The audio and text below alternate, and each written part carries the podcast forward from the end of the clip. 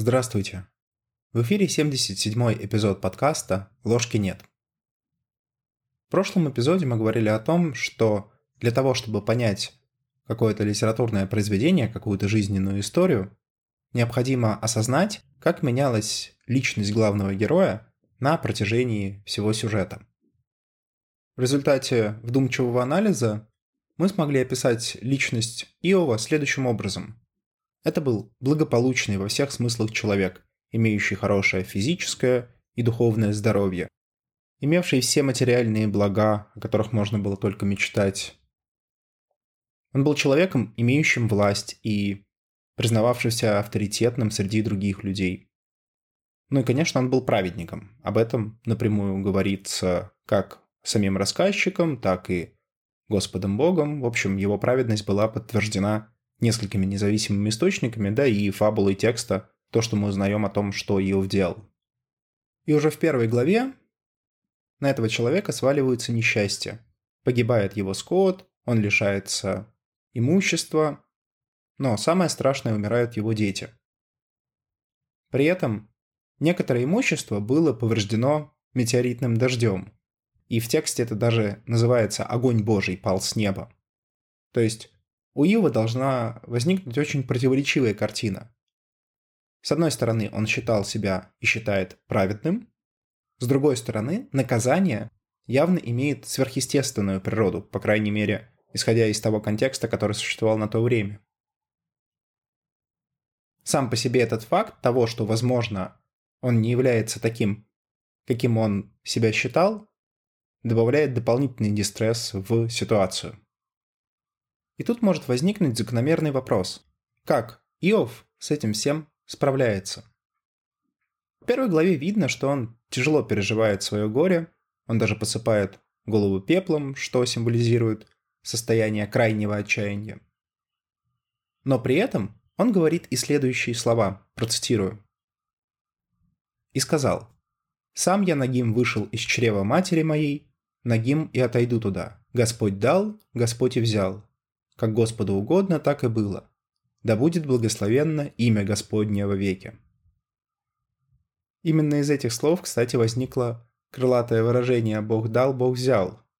Что, по сути, здесь говорит Иов? Он говорит о том, что, в принципе, все материальное от Бога. Раз Бог дал, то он же может и забрать, потому что, в общем и целом, мир создан был не Иовом. И поэтому ожидать что-то от мира, ну и от Бога, соответственно, это не совсем корректно. Психологическим языком это можно интерпретировать следующим образом. Идентичность Иова устояла. На него свалились несчастья, но он сумел их пережить, сумел справиться с ними. То есть его психика была достаточно стабильной. Ну а раз психика стабильна, то нет необходимости и менять картину мира. Предыдущие убеждения, в том числе и глубинные, ценностные, можно оставить неизменными. Из каких факторов это может проистекать? Ну, прежде всего, из того, что психологи называют антиципаторным балансом. Ну или количество положительных и отрицательных событий, которые предшествовали текущему. Из фабулы первой главы мы знаем, что история Иова достаточно положительная была до этих событий. То есть в общем и целом можно считать, что он подошел с некоторым накопленным капиталом. И, собственно, этот капитал он и начал расходовать во время несчастий. Второй важный аспект, о котором тоже часто вспоминают психологи в критических ситуациях, это то, есть ли у человека программа поведения в этой ситуации. Ну, то есть, иными словами, знает ли человек, что делать, или для него это нечто абсолютно новое. Просто из здравого смысла понятно, что если это что-то новое, то с этим справляться сложнее. Так вот, из вот этой крылатой фразы «Бог дал, Бог взял» как раз по сути и следует то, что в принципе у Иова программа действий была. То есть у него была объяснительная схема, почему эти несчастья произошли с ним. И раз эта схема есть, раз старые устои устояли, простите за тавтологию, то это в целом снижает дистресс от ситуации. Но вот наступает вторая глава. И опять на небесах встречаются Господь и сатана. в очередной раз Господь хвалится Иовом. При этом еще добавляет шпильку, говоря о том, что тот устоял перед кознями сатаны. Однако последний на это весьма разумно замечает. Процитирую. «И отвечал сатана Господу и сказал, «Кожу за кожу, а за жизнь свою отдаст человек все, что у него есть». Иными словами, сатана все еще продолжает сомневаться в праведности Иова. Как мы выяснили в прошлом эпизоде, вопрос на самом деле не праздный. И действительно, человек может верить, исходя из разных побуждений. Возможно, он верит, потому что ожидает какие-то блага в загробной жизни. Возможно, он верит в справедливость. Справедливость мира или справедливость Бога. И тогда, если поступать плохо, то, соответственно, за это будут наказывать. А если поступать хорошо, то за это будут вознаграждать. Вот эти две мотивации являются внешними. То есть человек благочестив не потому, что ему нравится быть благочестивым, не потому, что благочестие – часть его натуры, а просто потому, что с помощью благочестия он получает другие какие-то ништяки. И в этом смысле претензии сатаны во второй главе также обоснованы. Чего лишился Иов? Иов лишился имущества, но, как говорится, имущество потеряли, имущество можно и заново заработать. В особенности, если авторитет сохранился. И здоровье. Иов потерял детей. Но как бы цинично и грубо это ни звучало, можно получить еще детей. Хоть это и немножко некорректно, но все же. Что не потерял Иов, так это здоровье и свое собственное состояние. И об этом именно говорит сатана. Что Иов не потерял самое ценное, что у него было. А потому он все еще может проявлять внешнюю мотивацию. И чтобы действительно понять, необходимо Иова лишить самого ценного, что у него осталось. И как и в первой главе, Бог дозволяет сатане действовать. Кстати, да, во второй главе уже четко написано, что несчастья, которые свалятся на Иова, они были делом рук сатаны. В первой главе это не очевидно. По крайней мере, прямого подтверждения в тексте этому нет. Однако во второй главе это сказано явно. «И отошел сатана от лица Господня, и поразил Иова проказую лютой, от подошвы ноги его по самое теме его». Здесь, кстати, мы опять сталкиваемся с символичностью наказания. Как и в первой главе, когда на имущество Иова пал огонь с небес, то есть божественное наказание по сути, так же и здесь. Когда человек заражался проказой в те времена, это тоже считалось наказанием за грехи. То есть, по сути, и в первой, и во второй главе наказания, которые претерпевает Иов, они свидетельствуют пользу того, что им недоволен сам Господь Бог, что это не кто-то насылает на него гадость всякую, а что именно Бог наказывает праведника. Есть еще одно отличие во второй главе. Там появляется новый персонаж, жена Иова. Она говорит следующее. По прошествии многого времени сказала ему жена его, «Доколе ты будешь терпеть, говоря, вот еще немного времени потерплю, ожидая спасения моего. Ибо вот изгладилась с земли память о тебе. Сыновья твои и дочери, болезни и труды чрева моего, которые я тщетно болезненно переносила. Сам же ты сидишь покрытый гноем и червями, ночуя вне жилища без покрова, а я, скитаясь и служа, переходя с места на место, из дома в дом, ожидаю, когда зайдет солнце, чтобы отдохнуть от трудов моих и болезней, удручающих ныне меня, но скажи некое слово Господу и умри. Перед тем, как непосредственно анализировать содержание, сначала заметим важный факт. Впервые в историях о невинных страдальцах мы встречаемся с ситуацией, когда не только протагонист испытывает дистресс от ситуации. Помните, в «Шумерском человеке» его боги, или в «Лудлул Белнимикью», или в «Вавилонской Теодицее». Речь идет только об одном человеке, собственно, протагонисте, который ищет ответы на вопрос о своих страданиях. Здесь же из текста мы видим, что не только Иов был наказан. Действительно, его жена, которая была матерью его детей, которые, собственно, погибли, она страдает, ну, как минимум, не меньше, чем главный герой. А возможно, даже и больше. Таким образом, потенциальное объяснение страданий Иова должно быть также и объяснением страданий его жены. Просто потому, что она тоже является участником этой истории. И это не может не вызывать вопроса. Но положим, Иов действительно согрешил и сделал что-то плохое. Так он может рассуждать. Но жена-то его при чем здесь? Не она ведь это сделала. Почему вместе с Иовом наказывают его близких? В общем, оправдание страданий жены героя также является важным вопросом именно для книги Иова. На что же в своей речи указывает жена главного героя? Она указывает на то, что те слова, то мировоззрение, те ценности, о которых говорит, точнее говорил и говорит Иов, они не имеют смысла. Ну просто потому, что если бы они работали, то такого бы не могло просто произойти. То есть, иными словами, она говорит о том, что Иову пора поменять свою точку зрения, поменять свои представления о мире, поменять свои представления о Боге. Многие теологи крайне негативно интерпретируют последнюю часть «но скажи некое слово Господу и умри», говоря, что здесь жена по сути предлагает похулить Бога. Кстати, в синодальном переводе, по-моему, так это и сказано. Но речь здесь, на мой взгляд, не об этом. Зачем просто взять и хулить Бога?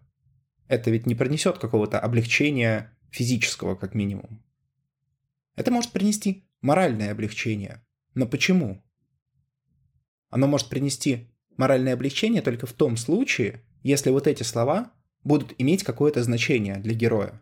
То есть, иными словами, если он, сказав подобную фразу, как-то манифестирует изменения в своей личности, в своем состоянии. Собственно, об этом речь в этих словах. По сути, жена ему говорит, вот повторюсь еще раз, что Иов должен изменить свое мировоззрение, что пришло время, что все события, все, что с ним произошло, требуют от него именно это. В некотором смысле это, кстати, можно рассмотреть и с точки зрения пути героя. Это может рассматриваться как вызов. Вызов, который, к сожалению, герой еще не в состоянии до конца принять, но вызов, который показывает направление будущего путешествия. Разумеется, главный герой отказывается. Но чем заканчивается вторая глава? Завершается вторая глава, ну и пролог, соответственно, появлением трех друзей Иова, которые, увидев, собственно, главного героя, осознали наконец-таки всю глубину постигшего его несчастья. Позволю здесь себе в очередной раз процитировать книгу Иова. «И подняв глаза свои издали, они не узнали его. И возвысили голос свой, и зарыдали. И разодрал каждый верхнюю одежду свою, и бросали пыль над головами своими к небу. И сидели с ним на земле семь дней и семь ночей. И никто не говорил ему ни слова, ибо видели, что страдание его весьма велико. Вот на этом моменте я бы тоже хотел немного остановиться, потому что многие комментаторы, в том числе и христианские, активно ругают друзей Иова. На самом деле причины-то этому есть.